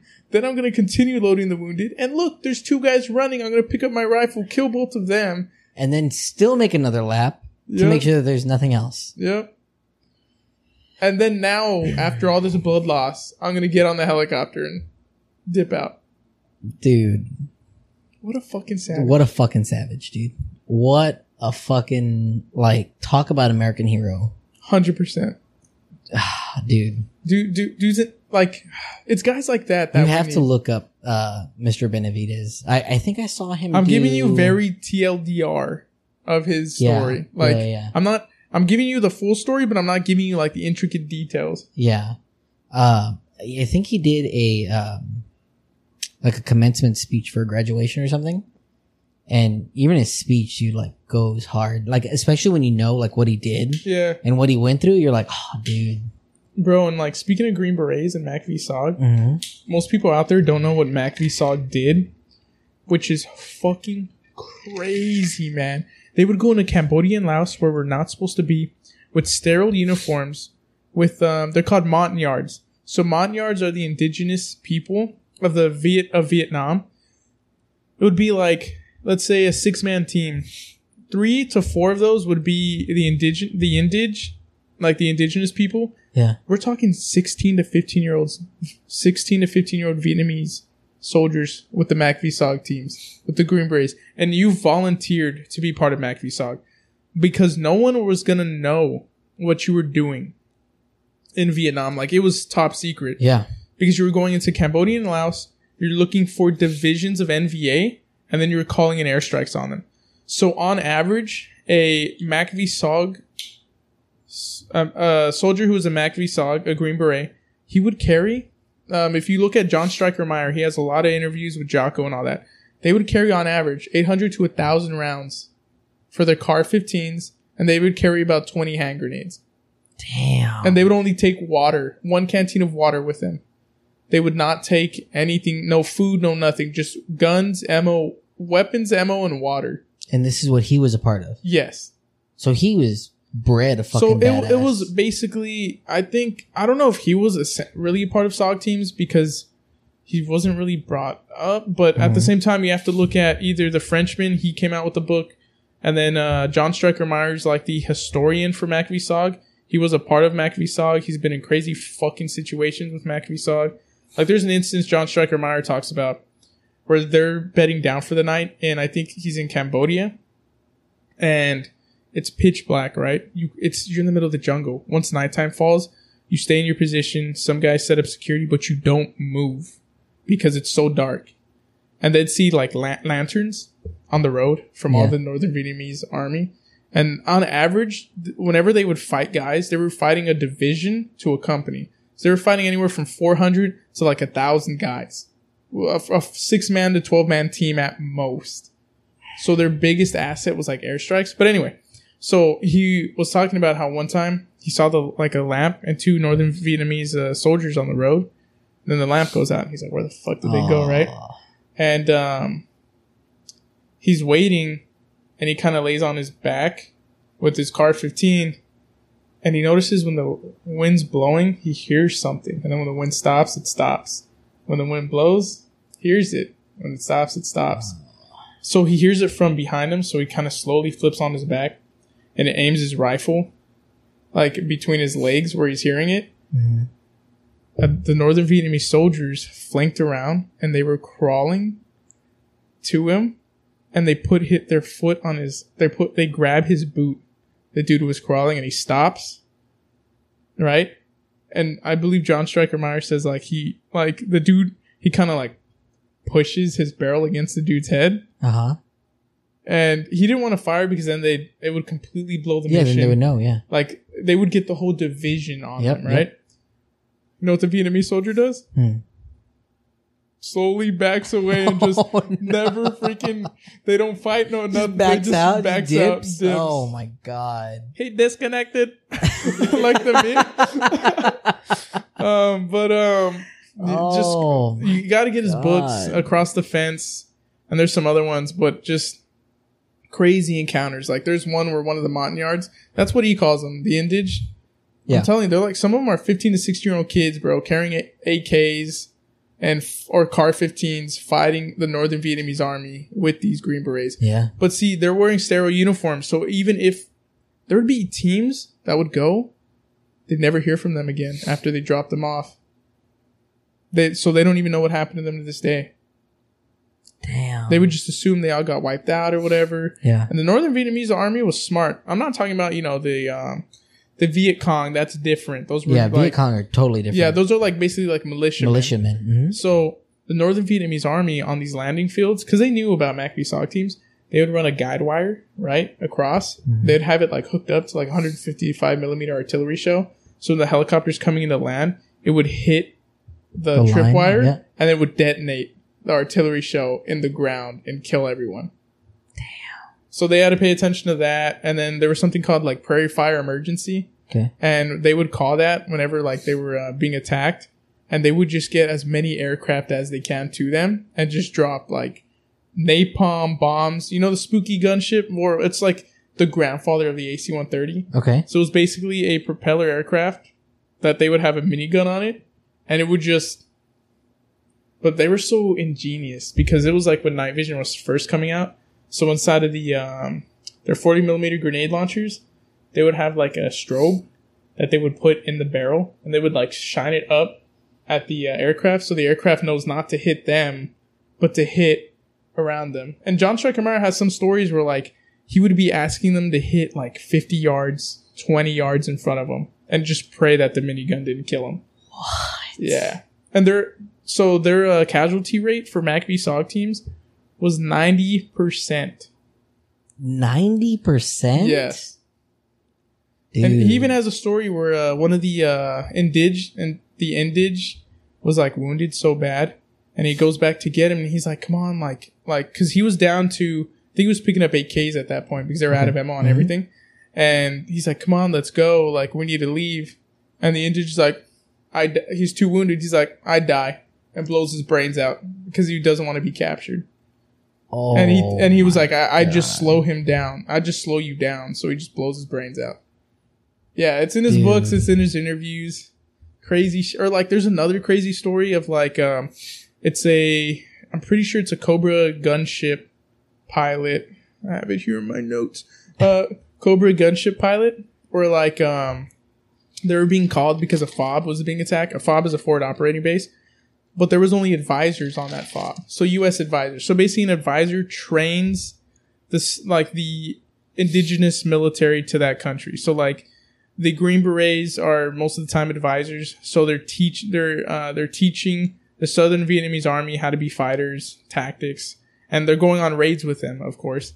So it was like a paratrooper regiment for the Southern Vietnamese Army, and their fob was being attacked.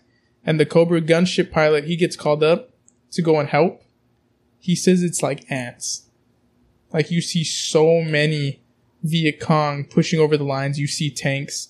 He's hitting as much as he can. He runs out of ammo. He has to go Take rearm, out, yeah. refuel, come back, And at that point, one of the uh, American advisors is like, just drop it right like on top of us, like inside the compound, inside of like just just hit everything, right? Yep. And so they do. So the number was, I think they had 450 um, Southern Vietnamese soldiers in that compound, right?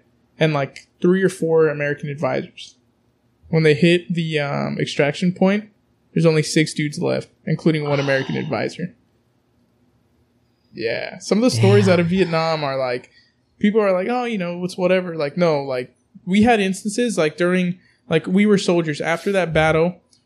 The helicopters didn't come and pick everyone up. You know, they made some guys walk back to base. What? Yeah, so like an entire platoon was ambushed walking back, wiped them out to the last man. And when they went to go recover the bodies, a lot of them had point blank shots from AKs. because what the Oh, Viet Cong or the Northern Vietnamese army would do is they'd walk up to our dead and just shoot them in the head to double make check sure. that they were Mhm. dead, right? My uh my dad's uncle was one of those guys that in We Were Soldiers. Yeah. Like Oh, if he you, was there. He was there. If you look at the end credits when they're going to the list of names, um, I can't remember his last name, but his uh, first name is Albert. And he told us a story one time at, at my parents' house. We were sitting in the kitchen.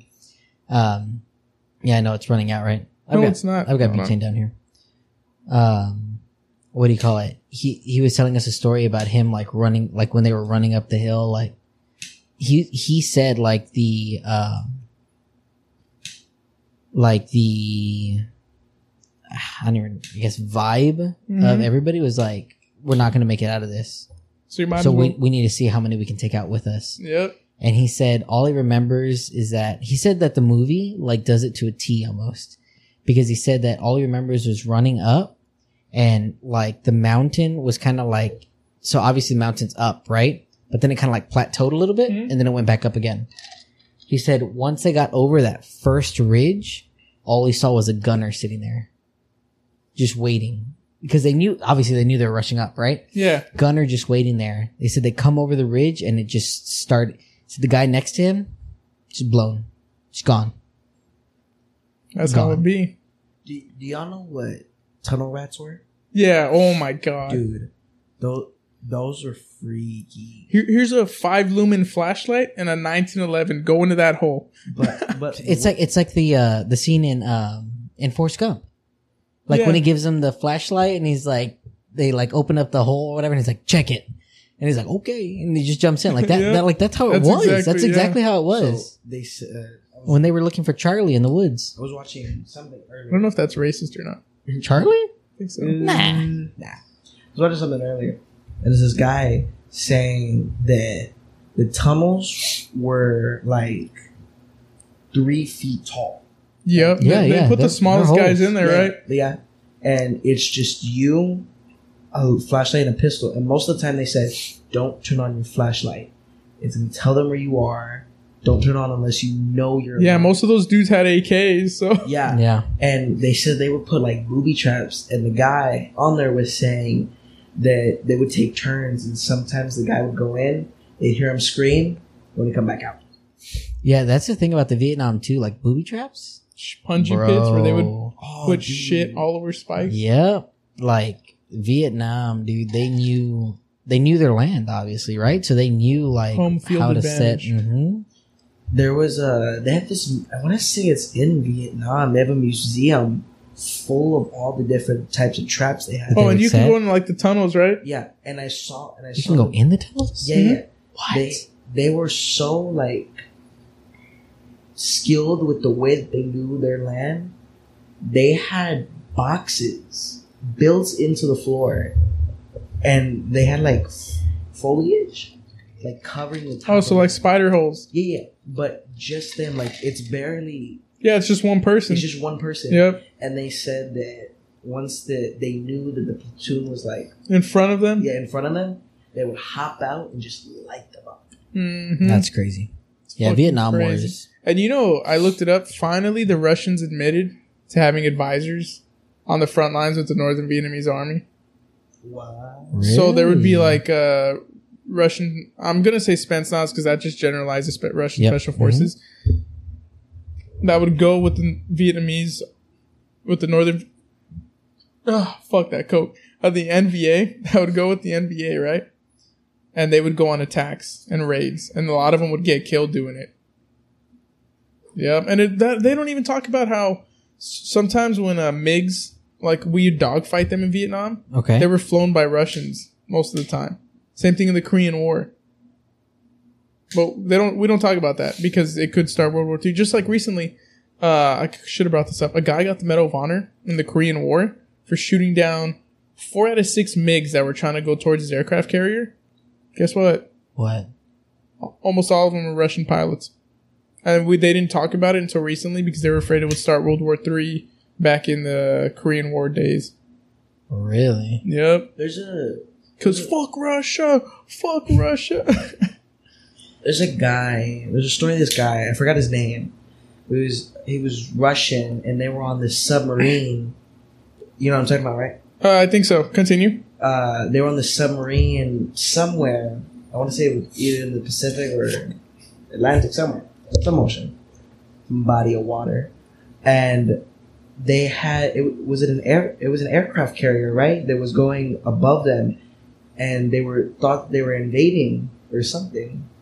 And the general told them hey fire on that ship you know? Like don't take the risk and i think it was just like he, a really low ranking officer was like no i'm not gonna do it they Smart. they said that he prevented world war three because Oh, wow. it turned out that it was like an american carrier just passing by Damn.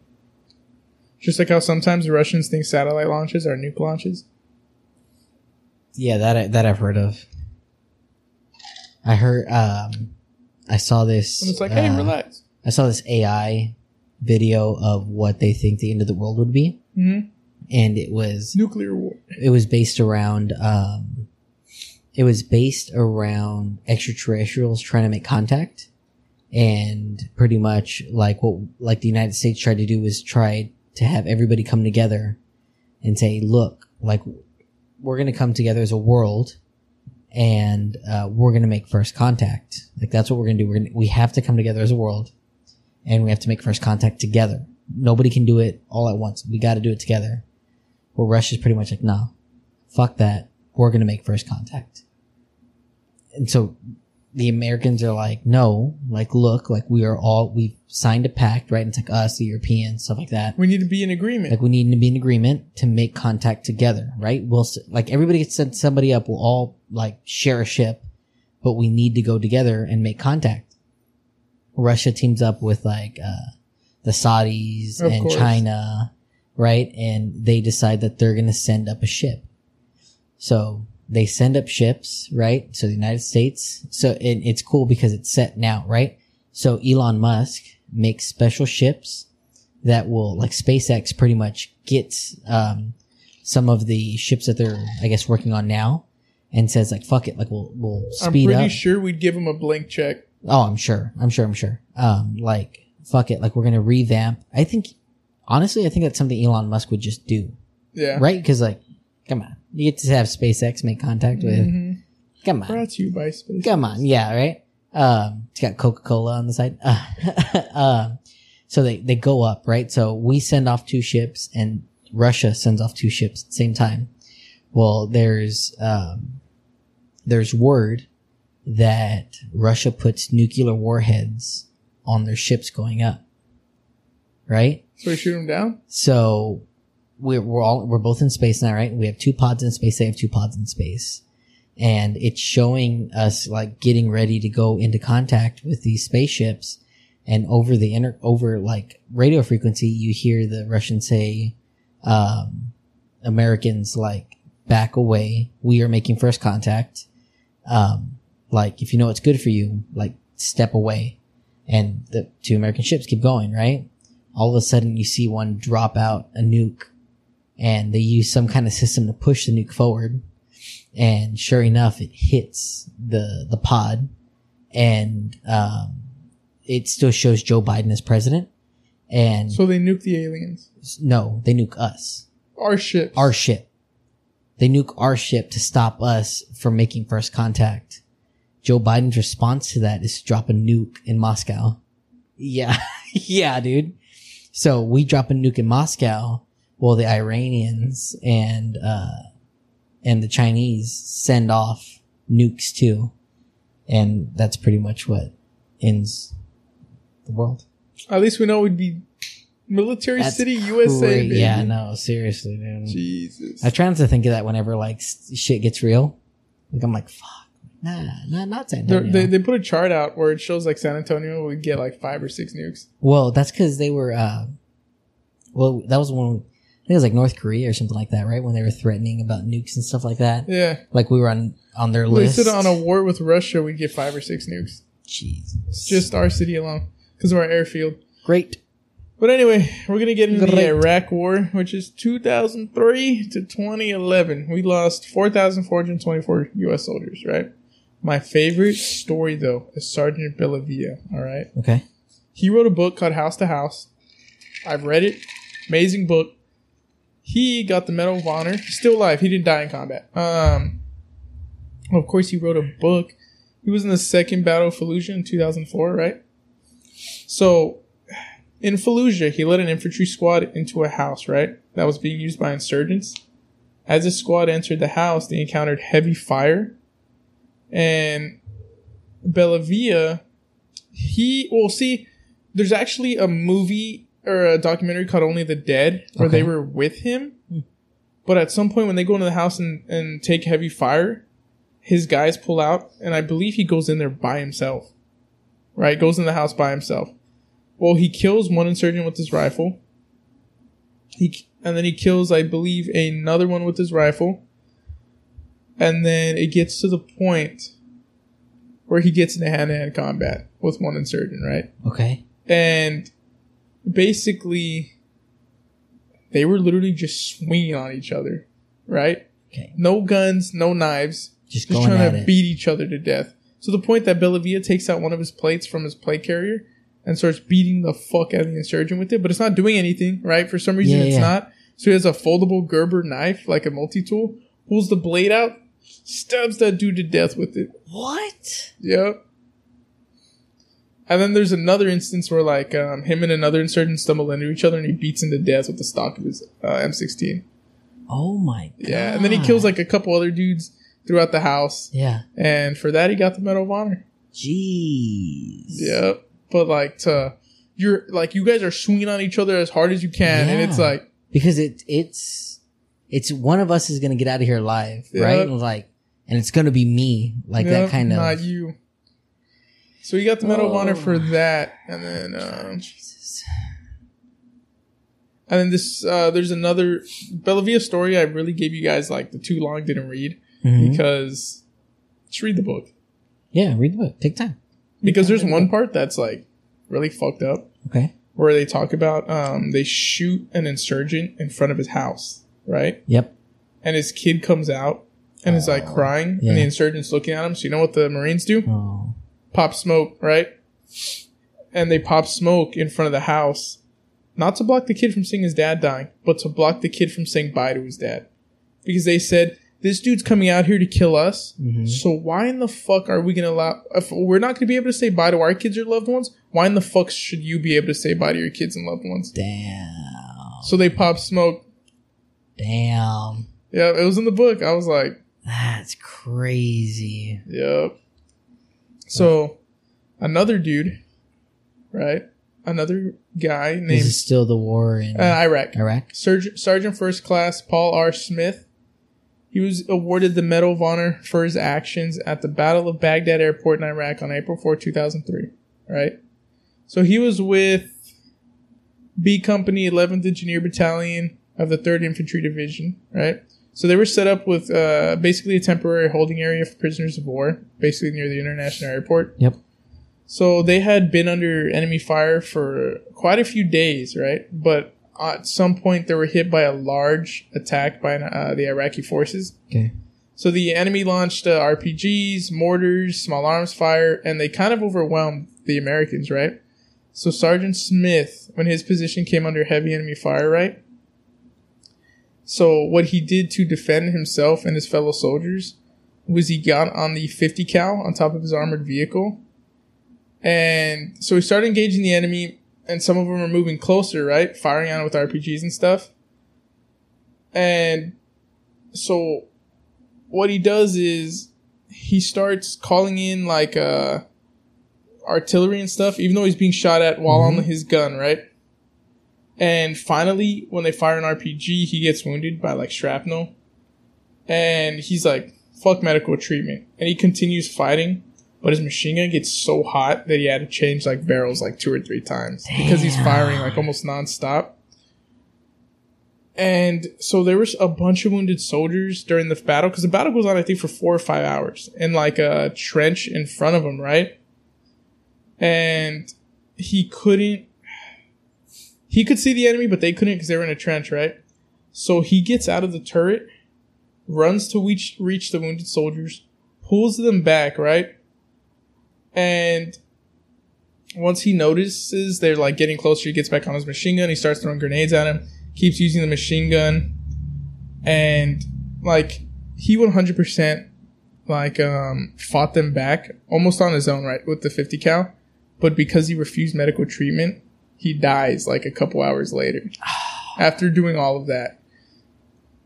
And so he was given it like of course after his death, like the Medal of Honor. And I like cut out like a lot of the story because it's Mhm. like we're gonna be talking for thirty minutes if I include the horse Yeah, story. yeah, yeah.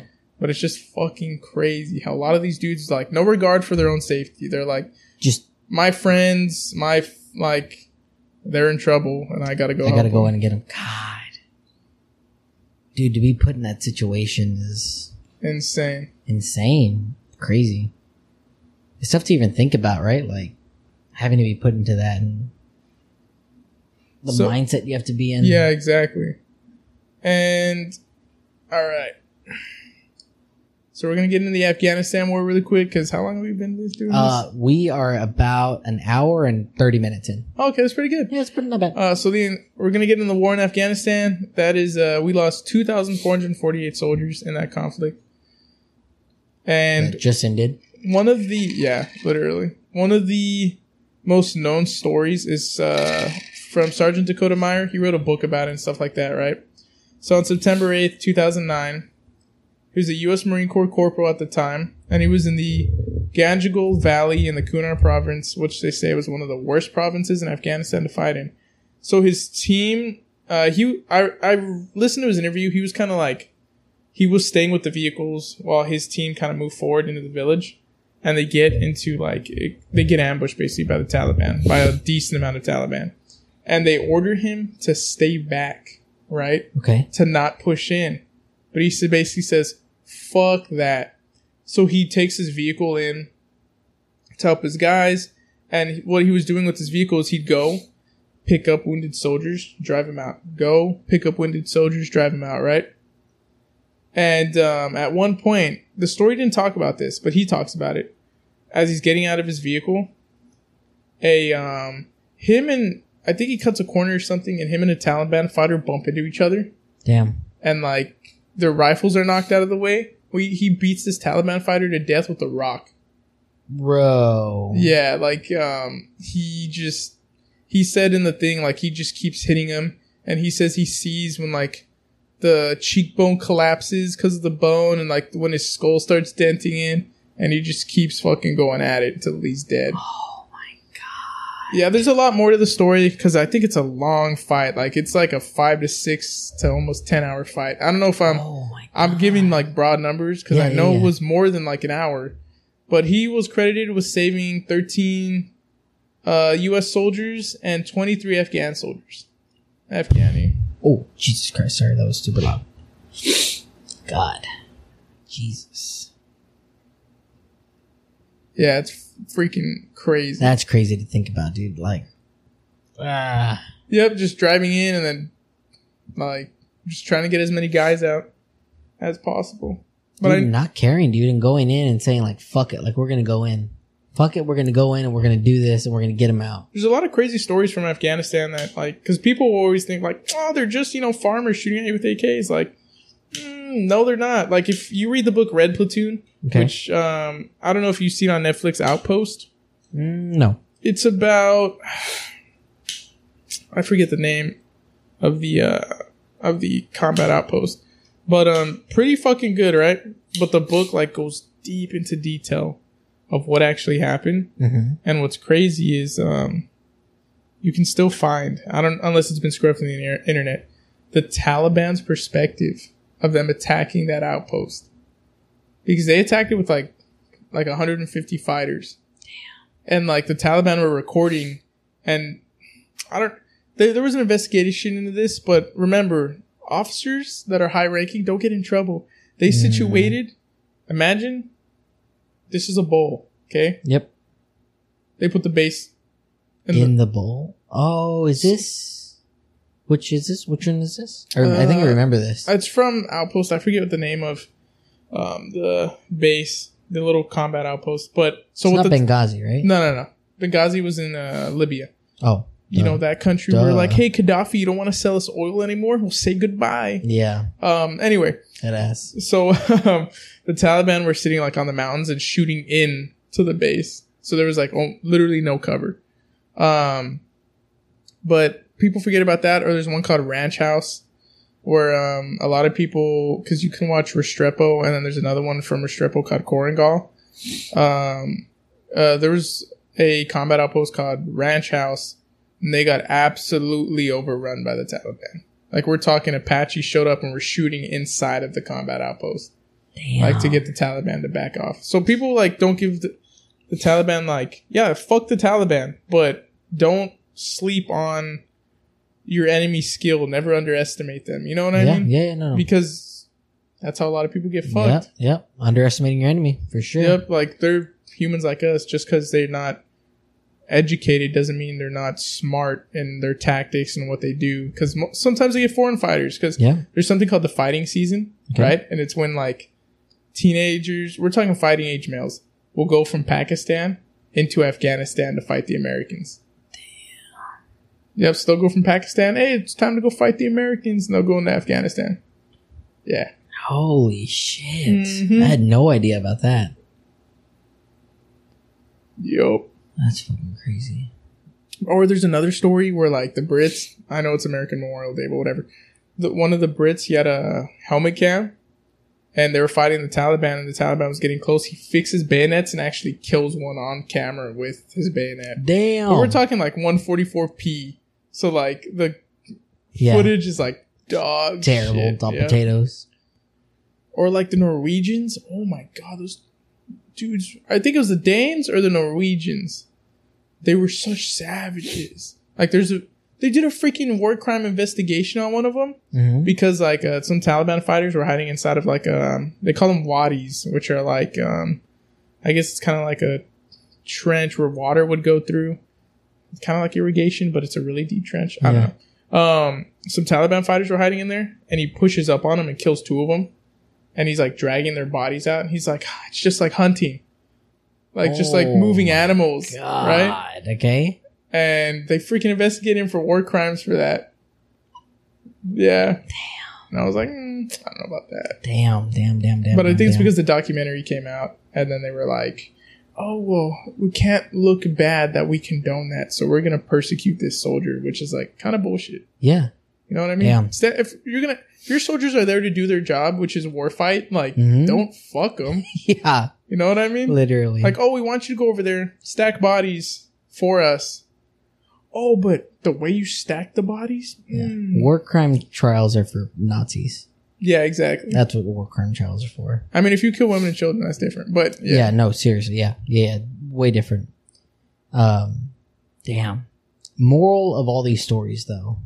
Moral of all these stories are respect Memorial Day. hmm Uh, these men and women put their lives on the line so that way we, two 20 year olds, can come on here and make YouTube videos and Yeah, try to make that a cigars. living. Yeah, and try to make that a living. Yep. like, um, like, man, just think of the country we live in and the things that we're able to do. Um, so this Memorial Day, um, one from two guys rambling from me, Javi and Sean, we want to hope, um, that everybody has a great and safe Memorial Day. Um, definitely if you can volunteer, um, you can volunteer here in uh, San Antonio where they, they try to get a ton of volunteers to go to like Fort Sam and put up, um, American and flags and wreaths and stuff like that. So they, um, HEB is a huge sponsor for that. Um, they get a lot of volunteers to go out and put up um, American flags and stuff like that. Um, so please, this Memorial Day, um, just take take a minute or two to one um, look at and read about what these men and women have done on the front lines to make sure that we have the freedoms that we have today. Um, to give us the right to be able to sit here and argue and um, vote and be able to do the things that we get to do in this country that we absolutely love. Um, so from two guys rambling to everybody else at home and all of our men and women who have fought um, in every war, um, we thank you.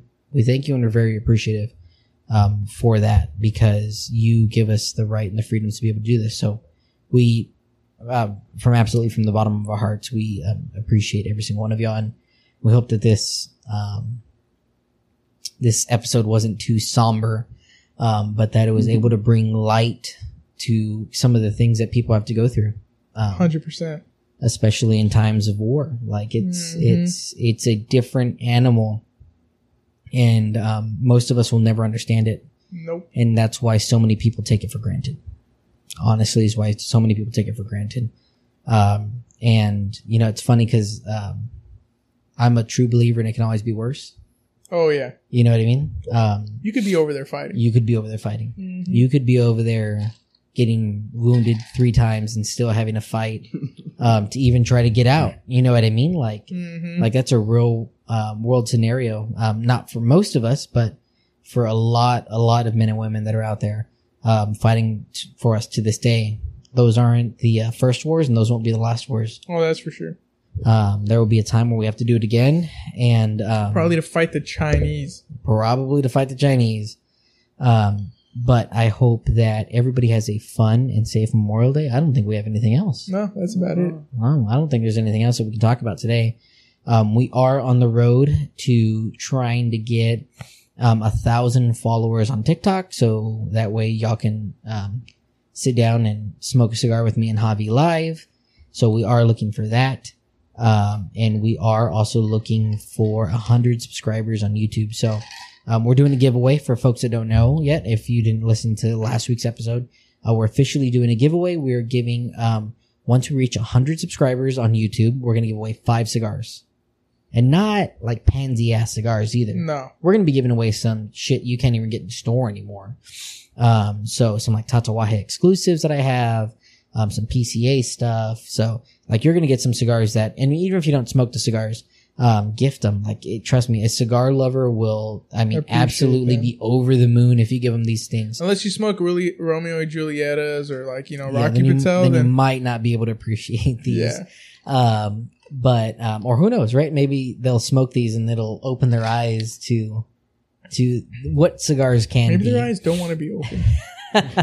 uh, um, and then um, on TikTok, once we get a thousand followers, we're gonna give away ten cigars. That's a box of cigars, dude. What the fuck? All right. Yeah, right. I didn't agree to that. I didn't agree to that. I have Once the we get a- video. Yeah, Once we get a million, you get a Cuban out of Fidel Castro's. Okay. Okay. We will go find Fidel Castro's um, gravesite and we'll take one of his scripts. No. Um, what do you call it? Once we reach a thousand um, followers on TikTok, we're going to give away 10 cigars. Um, and so all of those things, once we reach the 100 and once we reach the 1,000, we'll come out with the video celebrating our 100 or 1,000, wherever we're at. Um, and then all you have to do is like, comment, and make sure you're a subscriber. And then, um, and then from there we're going to do some sort of like zoom or something to make sure that we that you're over the age of 21 obviously because you have to be over the age of 21 to win the cigars um, and then you'll be able to uh to smoke those cigars with us Exactly. and that's going to be great for y'all because we've got we've got some goodies Yes. Yes, we've got we some do. hidden goodies man and i'm sure that if we dig far enough in our humidors um, we can find some stuff that you might not have tried sean are those are those it socks Exactly. they're pennywise socks just saw the nose right now You're like, wait, what yeah the wait a He's minute everywhere. Um, so like I said, from us, um, all here at Two Guys Rambling, we hope that you have a great and special Memorial Day. Um, enjoy the time with your family, enjoy the time in this land, and make sure, um, you do a little bit of thanking for the men and women, um, that, uh, fought to give us these freedoms that we are here for today that we have, um, and we're able to cherish. Um, but other than that, I think that's it. like, comment, subscribe down below. Um, you can reach us at two guys rambling official at gmail.com if there's any ideas of stuff that you want to learn about or listen about or things that you think that we should research um, and have a video on. So don't be afraid to either comment down below, comment down below or reach out to us on um, uh, through email stuff like that because we are more than happy to do it for you guys because we absolutely I I love doing this. Oh yeah, it's So fun. far, it's so much fun. It's something I look forward to every week. oh Um, yeah. I realize that I don't smoke cigars now outside of this pretty much. This is pretty much the time I come down and sit down and smoke a cigar. Dude, same. Um, and obviously we're investing, you know, time and money into this to make sure that we've got good footage for you guys. Javi dedicates a lot of time to, um, research and doing all that You stuff. think this book fills up itself? yeah, yeah. He's got to write in it, guys. It's just not, it's not a smart notebook. Okay. Um, Those exist? yeah, I know, right? Um, but please, please like, comment, subscribe. Sean, am I missing anything? Yes. How do you like your cigar? Oh my Oh. God. We always, Yeah. um, it's a Liga, man. It's a Liga and it's a, it's a limited edition. Well, that's not, you know what Zach would say. I know. And are Zach, ass. and Zach, it's a damn good cigar. Zach, all right. Maybe your palate's just burnt out. Zach. All right. After smoking that nine by nine. Oh, um, I know Javi's not gonna be excited. Room 101's coming out with a seven by 70. Okay, I'm down. Seven by I'm 70. down to try it. So seven is how many inches it is. That's what she said. Um, and then 70 is the girth. That's also what she said. Um, so that, that's what it is. Seven by 70. So it's a, it's a big ass Oh, and then if, uh, um, what is the company? Uh, comes Asylum? out with the April Fool, April Fools. Asylum? Asylum comes out. We're gonna smoke that on the pod, and we're gonna, and how, no matter how long it takes, It's we're gonna be that. two guys rambling. That'll be four hours long for sure. So good luck with that. Maybe we can do a live with that. That'd be a live. That'd be cool to do a live. Yeah. I'm gonna throw up. Uh, yeah. right. Also, mine was all right. I mean, it's good, but Yeah. towards the end, it kind of gets like a little bitter. Mm, I saw. I saw you check the end Yeah, to see if, like, I guess, like the tar was building up or whatever. it got a little bitter. yeah. And then um, we're gonna have someone out there who's like, "Well, maybe you shouldn't torch it so much." Yeah. Be like, well, Uh, you buy this? yeah. Well, we no, bought these then eat cigars. ass. All right. Eat ass. You heard it here first. um. Yeah, I loved my cigar. I I liked. Oh well, I don't. It's not the best cigar I've ever had, but it's damn good cigar. Liga. I you pick up a Liga, and you know it's gonna be good. oh yeah, for sure. Zach. Um, and those are really good too, but I, I don't know. Yeah, maybe it's a dud. I mean, Maybe. um, maybe just possible. a one-off. You know. That's possible because I It really like those cigars too. But other than that, uh, we are two guys rambling, and I guess that's all we got now, man. Yeah. We will see you again here next week, same time, same place, how we do it every week. Um, but from all of us, we appreciate you tuning in for another episode. I hope this looks better than it did before. Um, because now we got the camera set up and keep saying camera to make Javi as, as nervous as possible. Um, but I hope you love it. I hope, uh, we love doing this. And again, we're on that road to try to get a thousand, um, followers on TikTok, a hundred subscribers on YouTube. That's the first goal and there will be more goals to come, I promise. Um, so we appreciate you guys. Share this with two friends like we ask for every week. But other than that, see you later. Thank you for being here. See ya. Good night. Peace. Thank